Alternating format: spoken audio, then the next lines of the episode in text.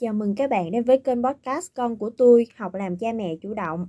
Tôi là Trần Lâm Thúy Vi, biên tập viên tại Con của tôi. Ở tập trước, chúng ta đã cùng nói về những nguyên tắc kỷ luật đúng cách. Tiếp nói, thì hôm nay chúng ta sẽ cùng nhìn lại các phương pháp kỷ luật thường dùng để dạy con, xem chúng có thật sự hiệu quả hay không, và tìm hiểu xem liệu có cách kỷ luật nào khác phù hợp hơn không nhé. Có bao giờ cha mẹ nhìn thấy ánh mắt đầy ấm ức, tuổi thân hoặc là thù hận của con trẻ khi đang dạy con chưa? Không dừng ở đó, đôi khi còn là những câu nói đầy gai góc như là con ghét ba mẹ, ba mẹ không thương con. Ba mẹ có cảm thấy đau lòng vì mình muốn dạy con nên người, nhưng cuối cùng lại đóng vai ác trong mắt trẻ. Hầu hết ba mẹ đều mong con nên người, biết cư xử nên mới có câu dạy con từ thuở còn thơ.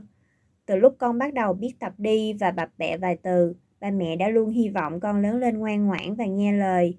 Ba mẹ nỗ lực tìm hiểu nhiều cách khác nhau để dạy con sao cho hiệu quả. Một số tiêu chí ba mẹ thường dựa vào để chọn cách dạy con đó là nhanh chóng và hành xử đúng với mong đợi của ba mẹ. Hai tiêu chí này dường như không chỉ quá sức với con mà còn quá sức với cả ba mẹ nữa. Con không làm được điều ba mẹ mong, còn ba mẹ thì thất vọng, tức giận, thậm chí chán nản vì không thể dạy con nên người từ thuở bé thơ. Đôi khi chính vì ba mẹ đang tự gây áp lực về chuyện trở thành ba mẹ tốt, ba mẹ dần trở nên mất bình tĩnh và áp dụng những biện pháp mạnh như là la mắng, dọa nạt hay là đánh đòn để giữ vững được danh hiệu gia đình văn hóa. Ý đồ của ba mẹ rõ ràng là tốt, nhưng cách làm có thể khiến con hiểu lầm ba mẹ không thương mình hoặc dẫn tới việc là phản tác dụng, đó là con trở nên nổi loạn. Vậy ba mẹ có thể làm thế nào để con có thể nên người và cũng hiểu được tấm lòng của ba mẹ. Thay vì bảo con không được làm, ba mẹ hãy nói cho con biết con nên làm gì. Khi thấy con làm điều gì đó không được phép, ba mẹ thường bảo con không được làm như vậy. Ví dụ như con không được đứng trên ghế, con không được tự ý lấy điện thoại hay là con không được đánh em. Trẻ sẽ chỉ biết được ba mẹ cấm đoán mình làm điều đó nhưng không biết làm thế nào cho đúng.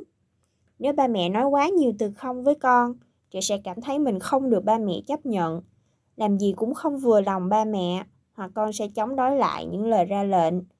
Ví dụ như làm ngược lại những điều ba mẹ bảo không được làm. Ba mẹ muốn con không làm những điều sai quấy hay nguy hiểm nên mới nói không, nhưng con trẻ chưa đủ lớn để hiểu được ba mẹ muốn mình cư xử ra sao. Thậm chí với cả người lớn, đoán ý nhau là một việc khó khăn và dễ gây hiểu lầm. Ba mẹ có thể thay những câu bắt đầu với từ không hoặc đừng bằng một lời giải thích và mô tả hành động mà ba mẹ mong con làm. Ví dụ như thay vì bảo con không được đứng trên ghế, ba mẹ hãy nói rằng con sẽ té ngã khi đứng trên ghế cao, mẹ giúp con bú xuống đất nhé. Hoặc thay vì nói con không được đánh em, ba mẹ hãy nói rằng con đang giận em à, có cách nào khác để con bớt giận mà không làm em đau không? Con có muốn mẹ giúp con xử lý việc này không?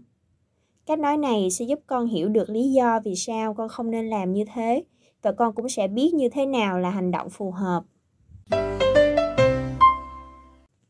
Thay vì la mắng con, ba mẹ hãy nói nhẹ nhàng với thái độ dứt khoát và rõ ràng. Trẻ nhỏ đôi khi có những hành vi khiến ba mẹ mất hết bình tĩnh. Có thể là vì con đang làm điều nguy hiểm như là chọt tay vào ổ điện hay leo lên tủ chén dĩa, hoặc làm những điều mà người lớn cho là nghịch phá như chạy ùa vào vũng nước dơ để nghịch hay vẽ màu sáp lên bức tường trắng. Những lúc này, dây thần kinh của ba mẹ như bị kéo căng, đầu nóng lên và bắt đầu lớn tiếng. Những câu quát mắng có thể làm con ngừng lại ngay lập tức có thể khiến con hoảng sợ hoặc cũng có thể làm con cảm thấy tội lỗi và tự trách bản thân. Nếu những lời trách mắng lặp đi lặp lại với cường độ cao, có thể những tổn thương sẽ xuất hiện và in hằn vào tâm trí trẻ. Con có thể sẽ sợ hãi những âm thanh lớn, con không dám làm gì vì luôn sợ sai và sợ bị trách phạt, hoặc con có thể cảm thấy rất là tự ti về bản thân. Dẫu biết rằng giữ được bình tĩnh khi đối diện với những hành động nghịch phá của con là điều không dễ dàng ba mẹ vẫn có cách để hướng dẫn con hành xử phù hợp mà không cần quát mắng. Nếu hành động của con nguy hiểm, ba mẹ hãy nhanh chóng đưa con ra khỏi tình huống đó, sau đó tìm cách làm cho bản thân dịu lại rồi mới xử lý vấn đề. Ba mẹ có thể hít thở sâu và đếm lùi từ 10 đến 0, hoặc bước ra ngoài đi dạo một chút, hay là một ly nước mát có thể giúp ba mẹ hạ hỏa không? Khi đã đủ bình tĩnh và quay lại với con, ba mẹ hãy ngồi ngang tầm mắt với con và dùng ánh mắt và thái độ quyết đoán để trò chuyện. Và hãy nhớ là giữ giọng điệu nhẹ nhàng nhưng không kém phần dứt khoát. Ví dụ như thay vì hét lên, con hư quá, con không phụ giúp gì được mà còn bài biển cho mẹ dọn dẹp, con ngừng lại ngay cho mẹ. Thì ba mẹ hãy nói với con rằng, con có thể chơi bút màu con thích, nhưng hãy vẽ trên giấy, không được vẽ trên sàn nhà vì không thể lau sạch được. Mình sẽ phải vứt tấm thảm đi nếu con vẽ lên đấy.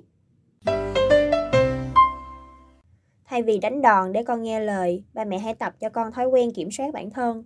Một trong những cách làm cho con nhanh chóng nghe lời và dừng hành động lại, đó chính là đòn roi. Đây là cách dạy con gây tranh cãi. Có nhiều người cho rằng đòn roi là cách dạy con bạo lực và khiến trẻ tổn thương cả về thể xác lẫn tinh thần. Nhưng cũng có người cho rằng thương cho roi cho vọt, phải đánh đòn thì con mới ngoan. Có một số ba mẹ trưởng thành từ đòn roi, nhưng cũng có những người chịu ảnh hưởng nặng nề từ những lần bị đánh đau. Đòn roi có thể nhanh chóng khiến con nghe lời và làm đúng như mong đợi, nhưng về lâu dài, những lần bị đánh đau hay những câu nói gai góc của ba mẹ sẽ để lại tổn thương trong tâm hồn trẻ thơ.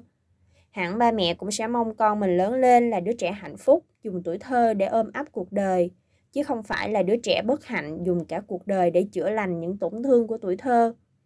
Thay vì dạy con cách cư xử phù hợp bằng đòn roi, ba mẹ hãy dạy con cách kiểm soát bản thân. Ba mẹ có thể làm gương cho con bằng cách cư xử khi tức giận. Trẻ con học bằng cách quan sát ba mẹ. Nếu ba mẹ tức giận la hét và đánh đòn con, con sẽ hiểu đây là cách xử lý cơn giận. Thay vào đó, ba mẹ có thể hướng dẫn con gọi tên cảm xúc, bộc lộ nó bằng lời nói lịch sự và tôn trọng những người xung quanh. Đồng thời học cách thỏa thuận để đi đến quyết định chung thay vì đàn áp người khác hay trở thành người chịu thiệt khi mâu thuẫn xảy ra. Ba mẹ có thể nói với con, cảm xúc của con luôn được chấp nhận, nhưng những hành động hung hăng hay làm đau bản thân và người khác thì không được phép. Làm ba mẹ là một thiên chức, nhưng dạy con nên người lại là một điều rất khó khăn. Hy vọng các bậc cha mẹ luôn có thể chăm sóc tốt cho chính mình và nuôi dạy con nên người. Có rất nhiều cách dạy con, ba mẹ có thể chọn những cách phù hợp với gia đình và đặc điểm của trẻ. Qua cách dạy của mình, ba mẹ sẽ cho con thấy rằng dù ba mẹ có chút nghiêm khắc nhưng vẫn luôn rất yêu thương mình, thay vì quá nghiêm khắc dẫn đến việc con hiểu lầm, thậm chí là trách móc. Con của tôi luôn đồng hành cùng bạn trên hành trình làm cha mẹ này. Tập podcast được tổng hợp từ một số bài viết trên ứng dụng con của tôi. Link bài viết chi tiết được giới thiệu trong phần mô tả của tập podcast. Cảm ơn các bạn đã quan tâm và theo dõi. Hẹn gặp lại các bạn ở những tập sau.